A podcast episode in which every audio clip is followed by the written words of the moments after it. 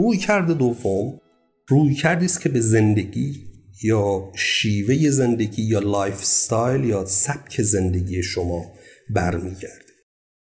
بارها و بارها پژوهش ها ثابت کردن که نحوه زیستن ما بر میزان استرس ما در یک موقعیت و البته بر توانایی ما در منج کردن موقعیت های استرس زا کمک می‌کنه و تأثیر داره. به عنوان مثال شما اگر خواب خوب و مناسبی نداشته باشی استرس زورش از شما بیشتر خواهد شد. اگر بد بخوابی اگر بدهنگام بخوابی اگر نامناسب بخوابی اگر کیفیت خوابت پایینه. به عنوان مثال کسانی که خیلی دیر به رخت خواب میرن و اون ساعتهای خیلی طلایی خوابیدن رو از دست میدن کسانی که در جاهای شلوغ یا پر سر و صدا میخوابن یا با نور روشن میخوابن اینها اون فرکانس حداقلی که بدن باید پیدا کنه موقع خوابیدن رو از دست میدن. بعدا باید به یک سطح حداقلی از انرژی مقصودم حرکته دست پیدا کنه که حالا به یک عبارتی به یه عبارت میگن به دو هرتز باید برسه در حالت خواب در حالت حد اکثر آرامش خواب. که دیگه تمام لودها در حال بارها در حال تخلیه شدنه. چه بارهای روانی چه بارهای جسمی و اون اسید لاکتیکی که در بدن در عضلات ترشح شده. همه اینها در حال تسکین و تقلیل هستن. خب وقتی محرکی توی محیط وجود داره وقتی صدایی زیاد هست وقتی نوری هست وقتی شرایط محیطی به لحاظ حرارتی مناسب نیست. این محرک بیرونی به بدن اجازه نمیده که به اون سطح حد اقلی دو هرتز دست پیدا کنه. خب این شرایط ارگونومیک یا به لحاظ فاکتورهای انسانی محیط باید برای خواب مناسب باشه. زمان خواب باید مناسب باشه. دقایقی مونده به خواب. دست از ادوات دیجیتال لطفا بردارید. هر نوع رسانه ای از جنس لپتاپ و موبایل و تبلت و از این قبیل از چند دقیقه مونده به زمان خوابتون باید کنار گذاشته بشه. و تا جای ممکن حتی اگر خیلی ها به من میگن که ما از موبایلمون به عنوان آلارم بیداری استفاده می‌کنیم یعنی صبح باید با زنگ موبایل بیدار بشیم. و برای همین موبایلمون بالای سرمون هست. این کاری ندارم من به ابعاد فیزیکی و امواج و اینها که خب بعضیا بهش باور دارن بعضیا اما نه. من با چند پزشک در این خصوص صحبت کردم. بعضیشون میگن بله امواج موبایل نزدیک سر موقع خوابیدن مخربه بعضی میگن نه هیچ یافته علمی چون این چیزی رو تایید نمی‌کنه. اصلا از این مقوله بگذریم. وقتی موبایل نزدیک شماست شما میل دارید که دوباره برید سراغش. و با یک حرکت دست دوباره می‌تونید موبایل رو بردارید و خود اون یک محرک میشه. تا جای ممکن از آلارم های دیگه استفاده کنید از مثل سابق در گذشته چقدر ساعت های متفاوتی رو آدما استفاده می‌کردن. بالای سرشون کنارشون کنار تختشون. و موبایل رو در فاصله دورتر در اتاقی دیگه در جای دیگه قرار می‌دادن. خب این به لحاظ کیفیت خواب به شدت به نفع شماست. شروع کنید از همین امشب. این رویه رو تغییر دادن و این حرکت مثبت رو انجام دادن و این گام مفید رو برداشتن. و حتی بعضی از افراد دیگه به جایی رسیدن که دوچار و گرفتار نوموفوبیا شدن اصطلاحا.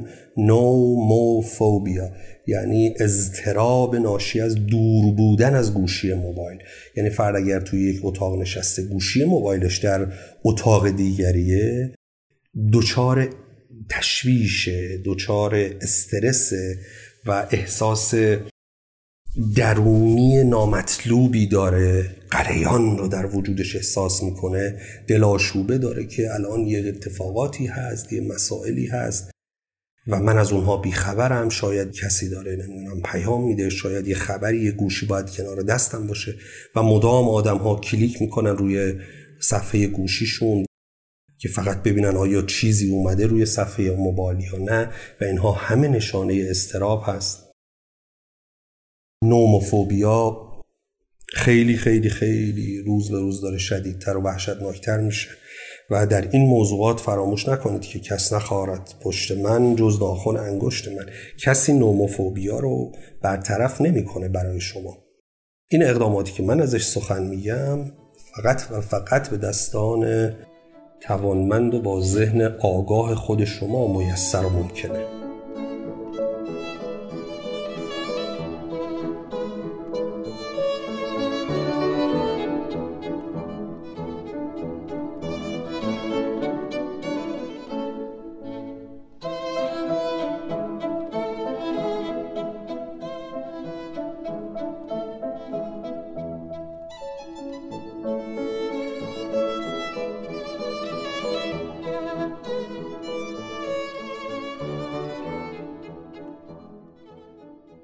خواب یک وجه قضیه است.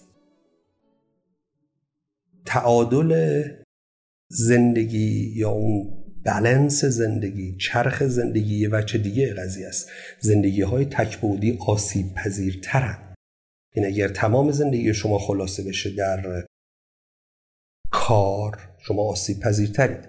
اگر همه زندگی شما خلاصه بشه در خواب اگر همه زندگی شما خلاصه بشه در استراحت اگر همه زندگی شما خلاصه بشه در جمع دوستی شما آسیب پذیرتر میشید. هنر اینجاست که با این چرخ زندگیمون رو بالانس کنیم. بخشی از زندگی خوابه بخشی استراحت بخشی تفریح بخشی کار بخشی مطالعه است بخشی رشد شخصیه بخشیش خانواده است بخشیش پرداختن به مطالعه یا فکر کردن و معنویات بخشیش در اجتماع بودن بخشیش ورزش. خب این تناسبی باید میان اینها برقرار باشه. وقتی صحبت از تناسب می‌کنیم مقصودمون تصاوی نیست. مقصودمون تعادله. قرار نیستش که اگر من هشت ساعت بر فرض یا هفت ساعت میخوابم پس باید در هر روز هشت ساعت هم با دوستانم باشم هشت ساعت هم ورزش کنم هشت ساعت هم تفریح کنم. خب اصلا این بیمنی دنبال مساوات نیستیم دنبال تعادلیم. عدالت با تصاوی یکسان نیست اینو فراموش نکنیم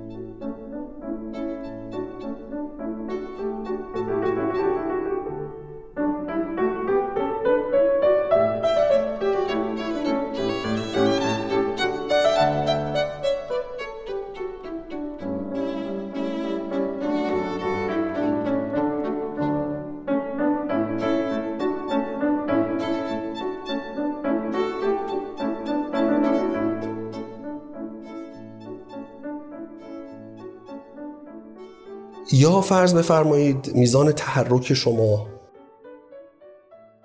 و ورزش جایگاهش نقشش در زندگی شما. بخشی از سبک زندگیتون. تغذیه شما تغذیه های غیر ارگانیک تغذیه های فسفودی و تغذیه های فکر نشده و ناسنجیده. طبیعتا هم استرس شما رو افزایش میده و هم آسیب پذیریتون رو در موقعیت های استرسزا بالاتر می‌بره.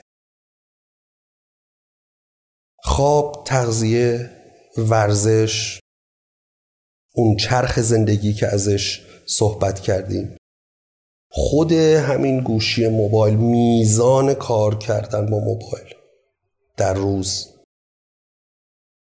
که برای بعضی حالت بیمارگونه ای پیدا می‌کنه. تفریح در زندگیتون استراحت در زندگیتون حتی نحوه نشستن شما. بعضی آدم خیلی بد میشینن و اساسا اصول ارگونومیک رو رعایت نمی‌کنن. خب اینها همه و همه و همه lifestyle شماست. بعضی آدم دو قدم راه رو حاضر نیستن پیاده برن و باید برای مراجعه به سوپرمارکت محله یا نونوایی سر کوچه هم باید سوار ماشین بشن خب این lifestyle پشت صندلی پشت فرمون پشت فرمون پشت صندلی پشت صندلی پشت فرمون.